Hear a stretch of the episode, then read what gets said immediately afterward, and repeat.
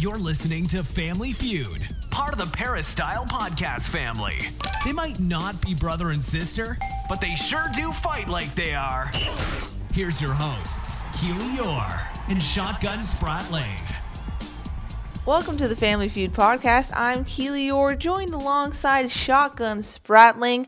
This is the special uh, Cotton Bowl preview podcast episode. Shotgun, how are you doing today? I'm ready to get this thing going. I mean, we got flights in the next 24 hours. We got a football game not too long away. Let's get this thing going. We have flights in a couple hours. I don't know about you, but I'm I'm, I'm going to be on a plane soon. But yeah, I'm ready to get going. And this episode is kind of going to be interesting because usually um, our format is based off of a game, but there's been a lot of time since the USC played the last game. So that means we're going to have to kind of do this preview episode a little different. Um, we're going to do some news and notes at the top a pick 'em between Ohio State and USC by position, and then we're gonna do some predictions, and uh, that'll be a nice little fun preview episode. So, uh, anything before we get started, Shotgun? Nope, nothing. Let's go. Let's go. Um, news and notes. So USC has been in Dallas for a while now. Um, they did a walkthrough on Sunday. Um, they had a Monday practice that was essentially a Tuesday practice, a Tuesday practice that was essentially a Wednesday practice, and then Wednesday's practice was described as like a light workout, um, finalizing, re- finalizing red zone stuff, Helton said. Um, and then Thursday is a walkthrough. Um, so kind of a normal schedule, if you will, if USC was like back at USC, but just practicing in Dallas. They're actually practicing at AT&T Stadium, which is pretty cool. You can kind of get like acclimatized. Is that that's the word? Acclimatized? Acclimated? Uh, thank you. Acclimated. it's, it's, early. I can't do this. It's acclimated um, to that whole big screen, big field situation. Maybe exercise, not exercise, e- exercise? How do you say exercise the demons? Of, yeah, that's of, correct. Okay, and now I'm all worried. The demons of Alabama's past, you know, so I, I think that helps. They're also doing some um, some practices at high schools too, so they're switching off. But um, Helton actually said that Wednesday's practice was emotional because that was the last like full on practice they had with the seniors. And as you noted on Twitter, they actually did the whole high school jersey thing in Texas, which I was surprised about because I thought that was going to be a Howard Jones thing to pra- do the last official practice um, in your high school jersey. Well, they did get the gauntlet and everything in the last Howard Jones practice. Uh, at least a couple players had their high school jerseys in Texas with them. I mean, after their last high school, I mean, after the last Howard Jones practice, guys like Uchenna Nwosu said it was just so early because they had an early morning practice that day, you know, at 8.50 in the morning, that they kind of forgot about the high school jersey thing. He said he had it with him and he was going to, and he was really excited because Narbonne had just won, you know, the, the state title for the second time in three years. So he's really excited about wearing his jersey and then he kind of forgot about it because they had such an early morning practice. So I guess they made up for it on the road in Texas. Yeah, you know the the fact that they're getting to return to AT and T Stadium, you know maybe potentially get rid of the demons uh, of that Alabama game. Uh, we'll see, or it could just be, hey, we don't ever want to go back to that stadium again if they they come out in a similar fashion against oh, Ohio no. State. Um, but the fact that the younger guys that were not there last year, or guys that didn't travel for the game or didn't play much, the fact they're able to kind of get used to uh, the AT&T Stadium and the big screen and everything, and they also got to you know take in a Cowboys game, so they saw it from a different perspective. Uh, I believe it was, uh, I want to say it was Tyler Petite or or maybe it was Christian Rector, one of the, one of the guys um, on the ends uh, that just said you know it's kind of different when you see it from up top and. Uh, you know, looking at it down at the field, you don't know whether to watch the screen or watch the field and see what's happening uh, as he says, kind of confusing in that regard. And uh, someone else yesterday was talking about, or maybe it was two days ago, was talking about how, you know, when you're on the field, you you kind of want to look up and watch everything on that big screen rather than even seeing, you know, what's on the field in front of you um, when you're on the sidelines and stuff. So, you, you know, it'll be interesting to see how they, they respond to return to that stadium and, and how they come out, you know, early and see how the nerves are playing should be able to should help them. The fact that they played there before, they should be familiar with the surroundings and getting to practice there more this week gives them an opportunity that this should kind of be a not a home away from home, but a familiar stadium that they're used to. Yeah, I mean, at the start of the season, Helton's really big about doing walkthroughs and making sure everyone is comfortable with the Coliseum. So they're kind of doing a mini version of that with AT and T. Whether that will help or help the score, who knows? Um, but the last open practice was for the media was on Tuesday. Only 15 minutes were open, um, but the last we heard from media who are in Dallas, Jack Jones was still rehabbing with the trainer, and no sign of Porter Gustin suiting up. Um, so uh, something to look for. We didn't really hear anything about Chuma Edoga. He was out with a back issue before they left to Dallas. So there's still some question marks since we're not really able to see much of the team. Yeah, but uh, you know, the Chuma Edoga was you know just a precaution at the time when he left uh, the last practice at Howard Jones.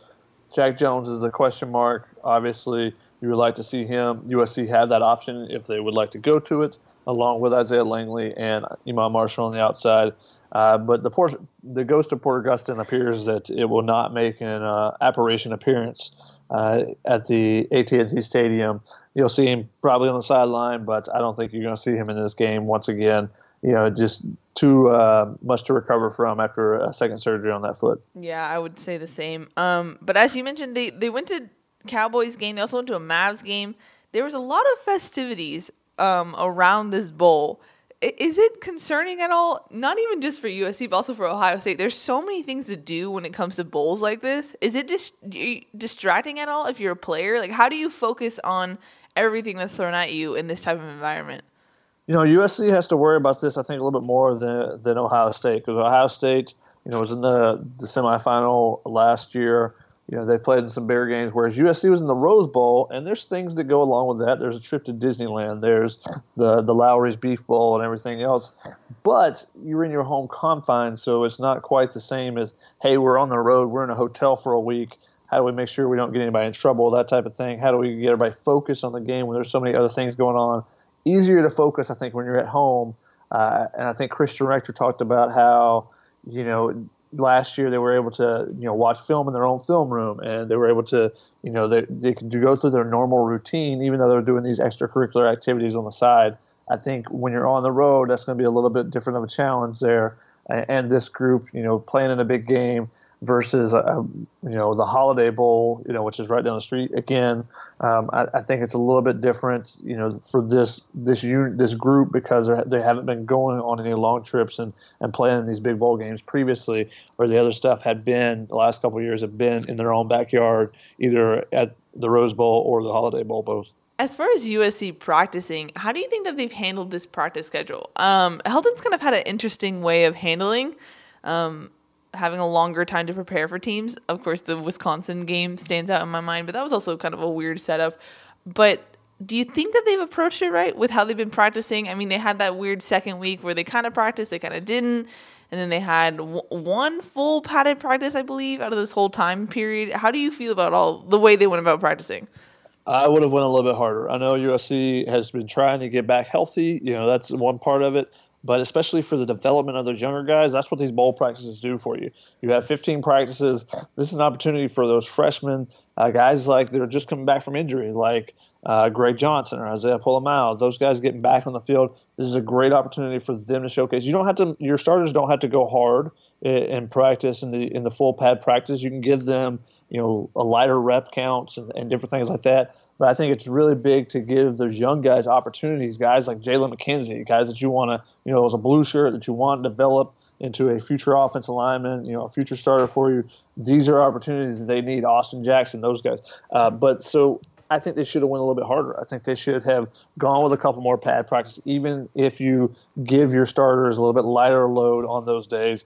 Just the opportunity to improve in other areas rather than just focusing on the game. I think that's been one of the things that, uh, and maybe it's because of, of how big this game is, that, hey, we're not going to focus on development as much as we want to win this game. This is a huge opportunity. Same thing with last year with the Rose Bowl. But I would like to see, you know, give those young guys those extra opportunities because it means so much more. You know, they've developed so much in a full year to give the or a full season to give them those opportunities at the end of the year rather than waiting, you know, in three months to when they get back on the field again for spring practice, and then those guys get an opportunity, I, I think that you know just for the development of the young guys, you should have went a little bit harder there. It was interesting, you know, it's kind of a weird schedule just with the way that the Christmas fell this year. The fact that this game is on a Friday versus a Saturday, like the Fiesta Bowl would have been. Uh, so they had to push everything up there, giving the guys a couple of days off with their families for Christmas. So we'll see how they come out. If they come out loose and you know ready to go, then you say, "Hey, great plan." If they come out and they look rusty and they look like they're a little bit lost, and you're like, "Wow, why didn't they practice it?" You know, so it all becomes down to the results and, and whether things work out in that regard. Yeah, but I agree. I, I don't. I, I wish they kind of would have went harder. I they haven't fully practiced in full pads since October because everyone knows about no pads November, um, which started two weeks earlier. Um, for me, like I understand. I guess I understand no pads November if you're playing a full game every Saturday and you're getting that physicality every week. Whereas with the bowl practices, you weren't playing full pads at the end of the week every week. You know, you're you're not getting that full contact anywhere and you're still going no pads. I don't know if it's going to be a little shell shock to get back into pads just to go against Ohio State. How much is that going to be? Could they be a little rusty? Could they be a little sluggish coming out of the gate? And knowing Ohio State, that could be the game if you're not ready from the beginning. Um, so I am very curious how USC comes out. Um, but this team has proven to be very interesting when we try to predict how they are when we when they practice. I mean, I know that before the a- ASU game, I was like, "Well, this is going to be a dud. They are so flat." And then boom, ASU was one of their most um, impressive games, I guess, if you will. So I guess we can't really pin it on how they practice. Uh, yeah, true. And Clancy Pendergast talked about how you know defenses often come out in bowl games slow because they're not used to the speed of, of, an offense because you've gone a month without seeing you know the true speed of a team. And you know having an opportunity with some extra padded practices that kind of speeds things up you get back to you know more of a game speed rather than you know thuds where people are slowing down before hits and different things like that. So we'll see how that uh, the return on investment for USC uh, in the game because like you said sometimes they look terrible and they come out great. Sometimes they look great and they come out terrible. So it's kind of a, a unique team in, yeah. in regards to their preparation. Yeah, for sure. Alrighty, well let's go into pick 'em. We're gonna go by position by position. Um, defense will be a little bit more general, but this is such a i was we decided to go for this segment and i are like two hours into prepping i told shotgun i was like this is the worst segment for me because if you have been listening to this podcast this season i am the most indecisive person. I pretty much for all positions except for the obvious ones i was like well i could see this or this. Like uh, the problem and that's what makes this this such a tremendous pick 'em opportunity because there's so many even matchups and that's what make could make this a tremendous game. Uh, you know, hopefully we have something similar to the Rose Bowl, especially since I wasn't at the Rose Bowl last year. Yeah, we have to make up for that. yeah, so hopefully, you know, with the opportunity of these two teams matching up, we have a, a, great game, and you know, the fans will get their their money's worth for the people that are traveling to Dallas or those just watching on TV. There's a lot of great players in this game, so the matchups could become important. So we're going to just kind of look at see who's who's better at each position. You know what's interesting is while I was making while I was preparing for this, I started making a list of what I was actually excited for slash looking forward to and like looking for in this game. Can I just list it off because I made the list for some reason? Go for it. I said which team actually shows up, which is also like important for the pick'em because I kept going through this like, well, if they actually play a good game, you know, both Ohio State and USC have problems of being like, well, which player are you gonna get? You're gonna get the good one or the inconsistent one, which is interesting. Um, Helton going against Urban Meyer, that will be an interesting mat- matchup. Any differences without Tyson in the offense? Noticeable differences? Um, does Darnold step up? Is he's he's a gamer, so does a flip switch, and then we see the Rose Bowl Darnold now in the Cotton Bowl? Is it like a, a bowl thing? Who knows? Um, how does Clancy stop an offense full of talent, not just one or two marquee guys? You know, the defense has something to prove after the Notre Dame performance. Um, I know some of the defensive players talked about it this week, and then the paper versus the game. I mean, on paper, Ohio State looks like the clear winner here, but you know, a game is a game. Any given Saturday, I guess, right? Okay, there's my little. And, and except we're gonna play on Friday this game. So. Oh, true. Any given Friday, I believe. This sounds less exciting. But yes. I mean, I, I had a couple of questions that I had marked down too. Uh, you know, whose last game is this? I oh, that's a great one too. Um, and then also, since I assume that Ronald Jones is leaving, um, who plays better in their last game in their home state, JT Barrett or Ronald Jones? Both yep. these guys are from Texas. I was thinking uh, so that too. they're both going to be want to leave their mark on that. And uh, one thing I just noted, I don't know if you saw this story, but it, it, came out in one of Dan Weber's pieces that the Tee Martin got left at the stadium. He pulled a Lane Kiffin. Um, so That's he, amazing. He, he, was apparently in the booth drawing up plays or something. He was working on working on the uh, play sheet, I think. Um, maybe typing out you know all the plays that they wanted to run, that type of thing, putting in the situations to get his chart ready and he, he said he noticed that it got quiet. He said he went out and checked the buses to see if the buses were there, and they were gone. He asked the security guys, like, "Oh yeah, they left like 15 minutes ago." Luckily, wow. there's a equipment guy there to help him out. But you know, he was he was so invested in the his play sheet apparently that he got left at the stadium, pulled a Lane Kiffin. Um, so you know, former USC offense coordinators apparently just get left, uh, you know, at stadiums. Wow. Apparently that's what happens. That's hilarious. How do you, he must have been really drawing up some good plays if you're that focused about your whole team leaving. yeah. Apparently he's, uh, as, as 50 Cent said, he's fully focused, man. apparently so. Okay. Pick him. Quarterback. Who do Quarterback. This, this is an interesting, I, I think the, the game kind of rests on this this battle. Uh, yeah. Whoever, whichever quarterback plays their capability, will lead their team to victory. If either te- if either quarterback plays to their fullest ability, I think that team wins.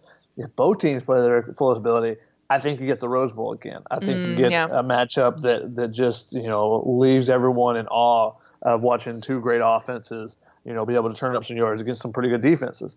Uh, so I think Sam Darnold's the the got the advantage here. I mean, he can do it with his feet, he can do it with his arm. Whereas JT Barrett, you know, a lot of the, from what I've read, a lot of the Ohio State play calling will depend on how JT Barrett kind of does early in the game. If the coaches feel like he's ready to throw the ball and he's going to be accurate versus, you know, if he's not, then they might kind of shell up and, and, go into, you know, um, you know, a full running game attack versus, you know, opening things up and throwing the ball downfield and doing some other things. Uh, I think they kind of sense that when JT is on, JT's really good. When JT's not, we better do something else. So I, I think that USC can rely on Darnold a little bit more than Barrett. But if Barrett is, is at full uh, strength and playing, you know, as well as he is capable of, then he just does he just creates a different dynamic for that offense. Similar to like if Khalil Tate you know, is able to connect on some passes early, or Brandon Wimbush for Notre Dame. Those dual threat quarterbacks, if they can open up with some passes early, it changes the dynamic of the offense going forward in the game. You saw Brandon Wimbush was able to hit some passes against USC through that touchdown to Equanimeous St. Brown, and then it kind of opened their offense up. So USC had a, you know, they couldn't play island coverage outside the whole game, uh, and you know, then Notre Dame was able to run the ball a little bit better versus Wimbush against Miami, he misses some throws early, and they're never able to get their offense going. So uh, I think that is this is the biggest matchup of the game. So it took a little bit more time with this one, but I think Sam Darnold has the advantage in this one. If he comes out on top, USC can pull the upset. Yeah, I agree. I put I put Sam Darnold. Um, I thought it was interesting. I, I is it one of those things where they can tell if JT's on in warmups? Is it like a first snap thing in, in the first play? Like I'm really curious how they figure out when JT, what type of JT is it for each game. Um, but because when Darnold was having his inconsist- inconsistencies and, and fumble issues, I kind of was like, wow, USC is really relying on Darnold too much. Maybe go to Rojo Moore or something like that. But when you look at Ohio State, they really rely on whether or not JT is on or not. Running back, who do you got? Running back, I'm taking Ronald Jones. I mean, he's been one of the best running backs in the country all season. And then you got Stephen Carr back healthy to create a different, uh, a little bit different, explosive, uh, make you miss type uh, for the backups. USC's got a full complement of running backs this game. I mean, J.K. Dobbins has been tremendous as a freshman this year for Ohio State, over 1,300 yards rushing. They have Mike Weber as well, but I'm taking the guy that has been consistent all year for USC, Ronald Jones. Yeah, this is the one that I had um, trouble with just because you got to factor, you almost have to factor in the O line when you look at this because Ronald Jones with True. with an O line with a good USC O line, I'm picking Ronald Jones all day. If USC's O line can't do it, I don't know if I'm picking Rojo and company. You know, so I but even though I say I say that I picked Ronald Jones O line. Who do you have? I mean, I think this one's pretty easy with the O line. I mean, yes. Ohio State's offensive line is much better. They had the Rimington Trophy winner and Billy Price at center. Uh, they have a really a really good left tackle. So I, I think USC, uh, both teams actually have had similar track records as far as this year with a right guard going down midway through the season, having to replace them, and everybody else kind of staying healthy. So I, I think you have two units that are playing pretty good coming into this game. Uh, but I, I, think you know whoever wins the trench battle on both sides of the ball, you know, will be victorious regardless of what the quarterbacks can do. Uh, but Ohio State definitely has the advantage going into this game on the offense line. Yeah, I picked Ohio State for the O line. Um, and yeah, I know you said that quarterback will decide. I really think the line play will decide it on both sides of the ball. Um, if USC can get it going, I don't know. I, I, I just, like we said, Ohio State is just the more experienced O line. Um, it'll be interesting to see what happens when USC's O line goes against a tough uh, defensive uh, front for Ohio State. Wide receiver and tight end I, before we, before I get to that, yes. I would say that I think the quarterback play will depend on the offensive line. So I th- still think it's going to come out of the quarterback, but you're looping I, it in somehow. yeah, I'm looping this in. I think it's going to come back to the quarterback, but I think the offensive line will will help determine that a lot, uh, or the defensive line play. But You know, both on both sides of the ball for the teams. The trench battle will determine if the quarterbacks have an opportunity to be really good. I think. Now to the wide receiver and tight ends. Well, hold on, catching. hold on, hold on. But it's like a chicken or the egg thing. I really think it's the O line, thus the quarterback. You know I mean, what I'm saying? The quarterback. Sometimes you can do some things to get the quarterback going, even if your offensive line is playing terribly. And so. also, both these quarterbacks have an opportunity to make guys miss, so they can make up for a couple of missed assignments for the offensive line. If that's yeah, but as we saw with Notre Dame, USC, if they can't, especially with Darnold being a little inconsistent this year, if there's not enough protection for Darnold, it doesn't go swimmingly. Is all I'm saying. Darnold's gonna be fine this game. It's a big game. He's he's he's, he's a gamer. he's a gamer. Yeah. I have a bold prediction that uh, Darnold is gonna something some switch is gonna flip for Darnold and he's gonna go off in this game for some reason. That's my prediction. He knows he feels the bright lights of a stage and I think this is going to be, he's rested. I think he's going to have a game. That's my bold prediction. He's going to have a game. A game. It's like uh, Helton with injuries. Uh, Uchenna has a, an, a, an ankle. like, yes, he does. He has two. Okay. Uh, wide receiver, tight end. I'm going with Ohio State. You know, they have several options at the wide receiver position. They all have more than 20 catches, except for uh, one guy who has 18 and eight of those were touchdowns. So the fact that they have several weapons uh, and you know they have speed to burn on the outside, which is going to give USC DBs some fits. Uh, so we'll see how much Clancy Pendergast can leave those guys on islands and, and, you know go man coverage there so he can bring extra blitzes and different things and try to stop the run. I think you know the the wide receiver is going to make that difficult for USC to do. Yeah, I think Ohio State definitely has the advantage there. Um, one of the best quotes coming from Dallas this week was Chris Hawkins, who knew the forty times for Ohio State's wide receivers. Like that's just dedication. I know he's a film guy, but knowing the wide receivers forty times is just unreal. Hey, whatever it takes. Chris Hawkins is trying to get all the info he can. Pass rush. See, here's the thing that we were uh, a little inside baseball. Shotgun and I couldn't decide whether we should do pass rush or defensive line or both. What what did what did we decide, Shotgun? I mean, let's go pass rush. I think USC has the better pass rush. We were debating whether, you know, if you just go straight defensive line, the question then becomes does Uchenna Nwosu become part of the defensive line or is he part of the linebacker court? Because we're going to look at linebackers next as well. So that makes it more difficult. So we're going to do just straight pass rush. So Uchenna Nwosu is definitely included in that. Now Ohio State has you know four terrific defensive ends. They rotate guys in. They have six, I think, defensive tackles that they rotate in. A lot of rotation on that defensive line. They mix and match a lot of guys you know, when they get in the pass uh, passing down situations, they'll put all four defensive linemen, uh, four de- defensive ends in the game together, moving you know Nick Bosa inside, play a little D tackle, and just rush at the, the passer. He's their best pass rusher. He leads the team with seven sacks. I don't think he's quite his brother though. I don't think he's at the same level that Joey was when he was at at Ohio State just yet, and, and definitely not where Joey's at right now, just dominating for the Chargers. Uh, so I, I think that will be a big matchup for Toa Lobendahn. I talked to him a little bit about that last week, I believe, or maybe even two weeks ago. It's all kind of mumbled and jumbled in my head. Uh, but but he said, you know, the extra time he's had an opportunity to watch and you know kind of look at the all the pass moves, uh, pass rush moves that that these individuals have, and Bosa in particular is a guy that he's paid a lot of attention to. So we'll see how, how that matches up. I got USC though. I mean, they, have been so good as a as a whole team, whole defense of getting to the quarterback and you know leading the nation in sacks. And I think it all starts with a, a healthy Uchenna Nwosu. I think he's going to be a terror in this game. So are you saying pass rush, USC, defensive line, Ohio State? Is that what you're saying? Probably because you know USC's quote unquote defensive line is two people, Rasheem Green and Josh Fatu, and you know you mix in other guys. So we just talked about how uh, Ohio State has ten guys that they rotate. So that's yeah, a, it seems like an I advantage. the numbers on that one. Yeah, that's the thing about Ohio State is like not only are they talented, but they have like depth of talent, which is just impressive. Linebackers.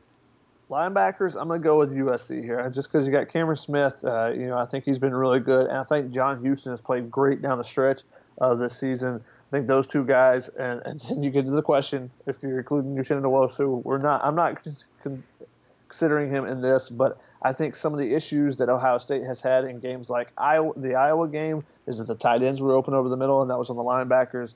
Uh, you know, I think that their linebackers are, are much better going forward than they are going back in the coverage. So uh, I, I, think that's something to, to watch in this. If USC can find some ways to get get Deontay Burnett or Daniel Imatorbhebhe in some one-on-one coverages with those linebackers and forcing them to cover over the middle. Uh, but I got USC in this one. Yeah, I do too. Um, how about secondary slash coverage? So if you break this up into cornerbacks versus safeties, I would take Ohio State at cornerback and USC at safety. However, if we're just doing straight coverage, I'm definitely taking Ohio State. I mean, they have an All-American in Denzel Ward. Uh, you know, USC has had some busts uh, in the in the back end when they, you know, and a lot of it is the fact that they play so much man-to-man coverage on the outside, and they force those, you know, cornerbacks, Jack Jones and Iman Marshall and Isaiah Langley. Hey, we need you guys to step up. You got to go cover these guys one-on-one. Uh, if, if, that's the case in this game, you know Ohio State has that speed to burn. So if they if they get behind, uh, you know, in those one-on-one coverages, it might become big chunk plays rather than you know you know plays that the USC can keep in front of them. That's going to be the key. Can they make uh, JT Barrett throw and beat them with nickel and diming down the field, or if they you know get a guy behind him, he can just throw it up. The guy runs under it. It's a much different uh, you know, much different pass for a quarterback, much easier to just lay it out there versus, you know, having to make precision passes all the way down the field. I think that, that Ohio State uh, is going to challenge USC's receivers too. You know, Denzel Ward, you know, where do they line him up at? Who do they put him on? Do they, they man him up with anybody? Does he just, you know, does he take one side? Does USC try to, to put different guys over on the side that he's on? Um, I, I, think th- those are all interesting matchups within the matchup, but I got Ohio State for coverage. Yeah. How much do you think Jack Jones' health affects this game? How much do you think uh, Isaiah Langley has stepped up um, in his role? You know, I think Isaiah Langley has played really well down the stretch. You know, I, I think it was a, a, question mark coming in because there's not much depth at that position when Greg Johnson gets hurt early in the season and Jakari Godfrey was already injured.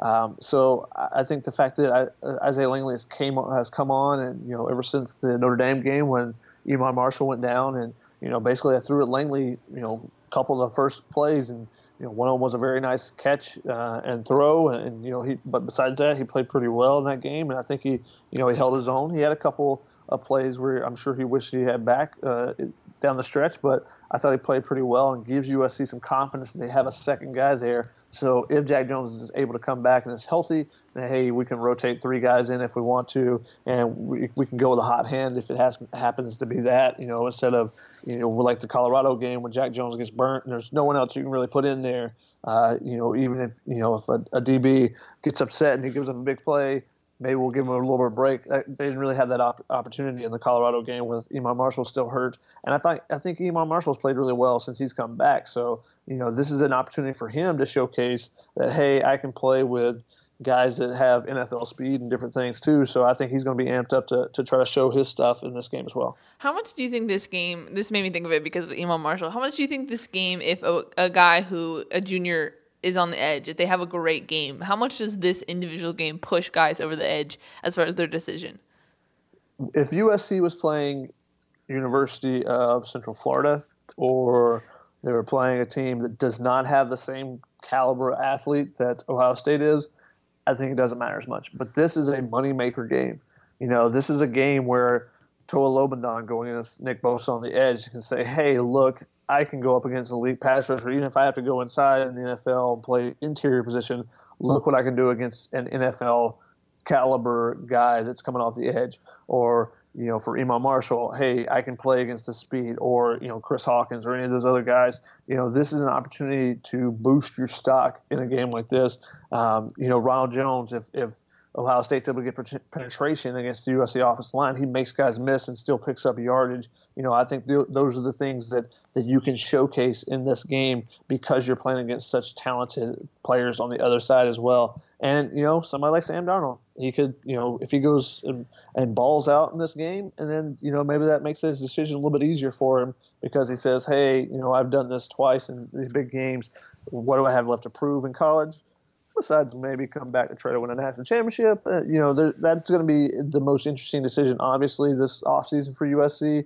But there are other ones that are that are very interesting as well too. With Rasheem Green, the interior line, if he goes against, you know, if he gets matched up against uh, uh, Billy Price in the interior, and you're going against the nation's best center, and you whip him a couple times and put that on tape, you know, that shows out a little bit more than if you're playing, you know, the the kid from UCF that's their center and I don't want to take anything away from UCF. They were tremendous this year, but you know, a guy that was a two or three star guy coming out of high school that they picked up and has become a good player at UCF is much different than the best center in the nation. Yeah, that's a great point. Okay, well, let's transition to predictions. I just want to know finally, we kind of already discussed this. You somehow read my notes without me sharing them with you. What or who does this game bet- depend on for you? You know, you know, it starts in, in the trenches, obviously. But I think it comes down to the quarterback and who plays better. Um, you know, and the offensive line will have a huge portion of that. Who gives their quarterback time to make plays? You know, if it's JT Barrett running the ball, if his offensive line gives him some uh, holes to run through, he gets going early. You know, they give him time to make some throws early, and he starts feeling good about himself and starts hitting on some throws because he can be a dangerous passer too. It's just he's been inconsistent with that. So if they give him more opportunity or more time early, that gives him you know an opportunity to get in the groove. Uh, I think it really changes things. But I think it comes down to the quarterback plays. You got J.T. Barrett playing his last game at, at, Ohio State, trying to leave a legacy there and playing in his home state. I think he's going to be amped up. Uh, if he's not too amped up and he can control himself, you know, I, I, think that this is a you know a tough game for USC. They got to get to JT Barrett and and cause him to make some bad throws. Uh, so I think it comes down to the quarterbacks. That's my my final decision. Final answer. Um, yeah, I think it's line play and thus how the quarterback plays. Um, but ultimately, if Sam Darnold Darnold on fire, it doesn't matter what the O line's doing because Darnold's gonna do what Darnold does. Um, but yeah, um, so I think we're on the same page as, that, as far as that goes. Shocking, I know. Um, so for once this year. So what? What? I guess. Yeah, I guess we're not feuding as much this episode. What for you are the keys for USC to get a victory? We'll, we'll feud uh, next week when we recap this game. Oh yeah, sure. no, that's when the real feud, feud happens. Yeah, because you, you'll try to use some stock neutral bull crap, and, yes. and it's just not going to happen. Thank you for uh, mentioning the token stock neutral each podcast. I almost forgot it this time, but thank you, Shotgun, yeah. for bringing it up. I know you're secretly a true fan of stock neutral. That's not true at all. It's so true. Uh, what are the keys for USC to win this game? Uh, you know, I, I, think they have to control the line of scrimmage. You know, obviously we just talked about that. Uh, if you can do that, then it changes things. And you you talked you mentioned it earlier. Which team places their capability versus creates uh, you know bad turnovers or um, is called for silly penalties? You know, both of these teams have had times during the season where it's just like, what what is this team doing? Like, why are they not playing as well as they? You know, we know there's plenty of talent there. Why is this happening? And you know, it it can be dumb things like that. You know, uh, you know, who's going to be the one to get the unsportsmanlike uh, conduct penalty on a third and five or something, and you, you, think you made a stop, and all of a sudden it leads to a you know what, what ends up being a touchdown drive rather than forcing the team to punt. Those are the type of things that change a game completely, and especially when you have such high caliber uh, athletic teams like this. So yeah, that's going to be key to this game: is who, who plays their capability and who makes a dumb mistake that, that maybe turns the tide. One mistake could completely change this game. Um, so we'll we'll see. You know, these teams have both you know been really good at times and and really head scratching at times. Which team is, is the really good version uh, on Friday? Yeah, it's interesting because this game will kind of be the test of what's been nagging USC all season long. I don't think they've had a season, I mean, a game this season where they haven't had some boneheaded what was you know what was that you know um, even in the the Pac-12 championship in the the towards the end of the second quarter, the third quarter, there were things where it was just like play after play piled up on each other and it looked like it kind of USC was shooting themselves in the foot and it was kind of going away from from USC. I don't know if they can afford to do that against a tough Ohio State team. They kind of have to play perfect in the sense that you don't you play discipline, you don't have uh, false start penalties, you don't do things where you're hurting yourself in the long run. Um, and I don't know if USC can actually do that for a full game, especially if there's been a lot of time between their last game. Will they be consistent in that sense? Also, limiting the explosive plays. That's hampered Clancy's defense. Um, will they be able to do that? Will they be able to get to JT Barrett? Um, I don't know. So I'm, I'm really curious. But at the same time, like I, I, I kept going back and forth. I'm like, I can really just see Ohio State handling USC easily. And then I'm like, I don't know. I can see USC doing their weird USC thing where all of a sudden they're they're rattled. Ohio State is rattled, and then we have ourselves a game. So I really go back and forth, but I definitely think USC has to play clean, which seems obvious and stupid enough, but they have to. Um, and that's not something we've necessarily seen from them. But I'll, I'll, it's interesting to see if they can actually do that. One thing that will help USC, there will not be Pac-12 refs, so you will not get a ball spin penalty, you know, 15 yards for breaking the wrist, uh, you know, to spin the ball. That will not happen in this game. I'm very thankful for hopefully, that. Hopefully that will not happen. You mean we game. won't get a, a 15 minute stoppage during the third quarter? Well, I don't know if they if they will let me know they're going to have the stoppage, so I can go charge all my batteries and upload some extra photos, mm-hmm. and I'm mm-hmm. okay with it. But yeah. Uh, they should, they should, you know, I need a wink from somebody, uh, the red hat or something, before that this happens, uh, before they make that decision. Oh uh, you know, USC hasn't played clean at times this year, but uh, and and one of the storylines coming in was, oh my goodness, they're playing a team that has the same amount as talent as them, and, and maybe you know if you look at the recruiting rankings, it's true. There's not many teams that can compete you know, as far as recruiting rankings over the, the long haul with USC. You have the Alabamas, you have the Ohio States. So USC is now facing one of those teams again that has the same caliber athlete across the board. Do we see a similar situation as last year in the AT&T Stadium when the kickoff classic when USC was staying with Alabama, staying with something bad happened, and then the you know the kind of the lights went out on USC. You know that they took a knockout blow and hit the canvas and didn't come back up until the next day. Um, so I, I want to see how USC responds. You know, if something doesn't go their way early, um, that will be kind of key to me. You know, playing against these teams because even even Penn State, I think USC has had better athletes. There were a couple of guys on that Penn State team that were really good, uh, but across the board, not quite the same caliber athlete as Ohio State has or USC has or Alabama. I think those are kind of your three front runners still uh, at this point as far as you know just overall talent across the board and some other teams like Georgia and you know uh, the Auburns you know are up there as well. But can USC compete with a team like that, or will you know if something bad happens uh, they fold? Uh, I, I, don't think that's going to be the case this year. I don't think it'll be like the Alabama game last year. I think that was partly that was because it was Clancy's first game with that defensive group. I think you're not going to see the same type of mistakes in this game, but you know they could still get beat one on one type of things rather than just having busted coverages like there were last year. Uh, so you know this game will be really interesting. This kind of will tell the tale of the season. We talked about the Pac-12 game being you know people won't remember you know the close games if you win the Pac-12 championship, and that's correct. But you know you win this, and nobody talks about oh, you guys just barely beat Arizona. They came back and tied the game or whatever, or took the lead, whatever it was in that game. Nobody remembers that. They remember, oh man, you guys were 12 and two with a with a Cotton Bowl win over, uh, you know, an Ohio State team that was competing for the playoff. That's what will be remembered. But will they be able to do that? Yeah, I completely agree with all the points you made. Um, it's so naturally you should. How... This is see now you're getting to where you're you're getting good on this podcast. You're agreeing with what I say, so that's you know that so means you're false. So false. I You think are, I think one could argue that you're better. getting good. The fact that I'm able to agree with you and not have to debate you on every random ridiculous thing you say.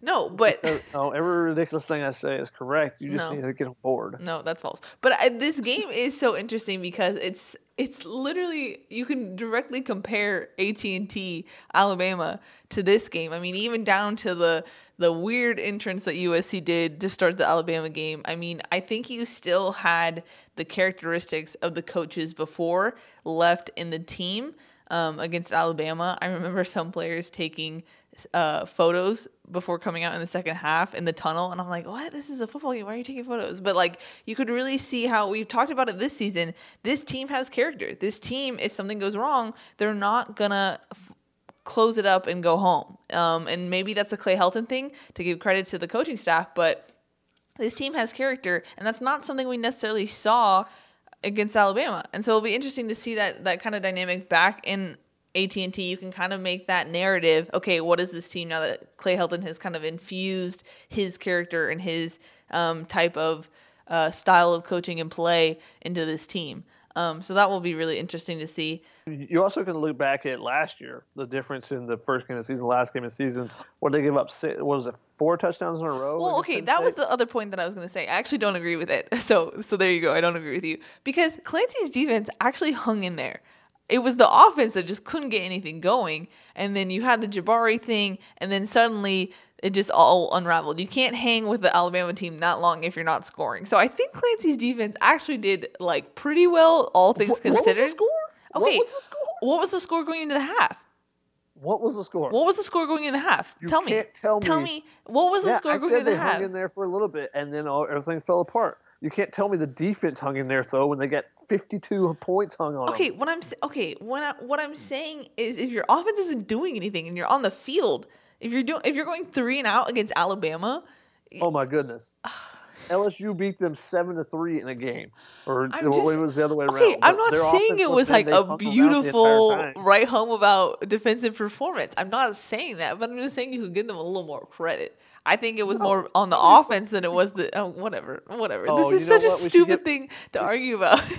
should just give USC's defense credit for that Notre Dame game. I mean, they only Oh. gave up 49 points, right? The offense just didn't help them out at all. That's not what I'm saying. You yeah, know? they got ran all over because the defense was terrible in that game. Part That- of it was guys were missing. That was such but a- you can't blame the offense when you give up 49 points or when you get 52 points. but Now, if the offense gives them the ball at the 10 yard line every time, maybe. But Mm. no. No, what, whatever. This is. I'm not arguing about this because this is dumb and I'm right, and we need to wrap up this podcast. That's going through a whole uh, Family Feud podcast without us arguing. yeah, we cursed guys- it too. We talked about it. we were like, "Oh, so happy! We this is such a easy breezy podcast." And then boom, the Yeah, you should have known better than to start disagreeing with me. oh, oh my gosh. Okay, what's your prediction? How do you think this game's go? Who who's gonna be the winner? Oh, you know, I think USC is going to cover the spread for once, uh, but I don't think they're going to win. Mm. We'll go with 31 27. Interesting. How in Maybe, that maybe 27 24. Something like that. in that Somewhere in there. in that sense, how big is this game as far as USC's morale and national perspective? Because they made a case like, "Hey, we were the little brothers who didn't get even mentioned seriously in the the national the college football playoff. If they somehow get run out of the stadium or something embarrassing, how actually embarrassing is this? If a potential loss, and how much does that carry over if that happens? Uh, you know, it carries over as much as that Rose Bowl win did last year. How much did that help them? Those two games they lost to Notre Dame and Washington State. You know, your your each team each year your team's going to be different. Uh, it just it just carries the narrative in the off season more than anything else. Uh, what will matter is what the quarterbacks do in the game and whether the quarterback comes back next year for USC. That will be what matters to you know how it carries the perspective going into the next season more than you know how they completely perform and how that you know that will change how their performances next year. It, you know they can get blown out in this game and come back and win a national championship yet next year. You know if Sam Darnold returns, everybody returns, whatever. Uh, you know they have the talent to do that, but I don't think one game, the weight of one game, doesn't carry over into the next season. I don't think you have a hangover from a game like this. I mean, because it's not quite 2005, 2006, you know, Rose Bowl Vince Young game. I think that had a carryover effect, a hangover for the USC program. I don't think this game has that same type of effect. Yeah, I guess so. But at the same time, you could argue that you like a lot of college football, especially with the committee now, you have branding and hype and how you look and the USC's Rose Bowl win gave them a lot of hype. It gave them that that offseason ranking that they had. It gave Darnold the Heisman hype that he had. The national media is kind of fickle, and you could argue that the hype that could come from this game or not could carry over in ways that it probably shouldn't, but could. But how many of those things played out this season? I mean, I'm just saying it. It could loft you where you don't have to make I, I am not saying it's the only factor. I'm just saying it's a factor now with I mean, how everything works. The same Ohio State team got absolutely destroyed by Clemson last year. 31 nothing. Yeah. Zero points. JT okay. Barrett zero points. And how did that change their perspective this year? They were still a top five team coming into the season. You know, if they wouldn't have got blown out by Iowa, they'd be in the college football playoff. Um, I don't think the committee was looking at it and goes, "Oh man, they lost 31 nothing last year. We should probably put Alabama in instead." You know that that's, that doesn't factor in. It matters what you do on the field during the season of play. Now, if you want to carry the narrative, you want to be the you know wire to wire number one, that matters. What what you do on the field the next season, I don't think it matters. Yeah. Oh, okay. No, whatever. so, what's your prediction? You've gone um, this way, um, trying to not make a prediction. So no, no, no. I have one in my back pocket. People have been asking it for like three weeks, so I knew I had to like deliver. Um, no, I think ah, I'm so indecisive. I think Ohio State's gonna win, thirty to thirty-one. I think. Ooh. Yeah. Wait, last minute drive or the Sam Darnold mm. have the ball in his hands and oh. can't make get it done? I, I okay for USC fans' fake, sake. I hope not. I, I, like if that's his last play, like a Wazzu thing where it just like has a weird like thing out of his arm and like fumbles or something like that. I would hate to see that for USC fans, just because you don't want to like have Darnold leave on that note. But so you would rather the defense give up a score? Gosh, this is such a asking the tough questions. Um, yeah, because you can forgive the defense. I guess if, if, if you're a USC fan, you can just forget the Ohio State game and then just remember the Uchenna fourth and one stop over and over in your head. I, I, Wait, what if what if Chase McGrath misses a field goal at the end or it gets blocked? Okay, but Chase McGrath is coming back, so. Oh, I know, but that, that, that could change so your, your, perspective of the, of the ending too. It, oh, true. I guess that's like the universe like balancing out the Texas game. I don't know. Or what if someone drops the fourth down? Are we gonna go through every scenario, shotgun? Is that, is this what we're doing well. now? Gosh. Okay. All right, let's get you on a plane. Yeah, I need I'll to get to a plane. Sounds Gucci. Um, yeah. So we'll have a we'll recap the game with our famous Family Feud podcasting style. I don't know where I'm going with this, but we're gonna have another podcast, and then we're gonna have a season Family Feud episode with a lot of like controversial what? stock up, stock what? down. I'm assuming. What? what? So it's gonna be good. It's definitely gonna be good. Stay tuned for that. Uh, thank you guys for listening this whole season. We appreciate you, and uh, we'll see you soon.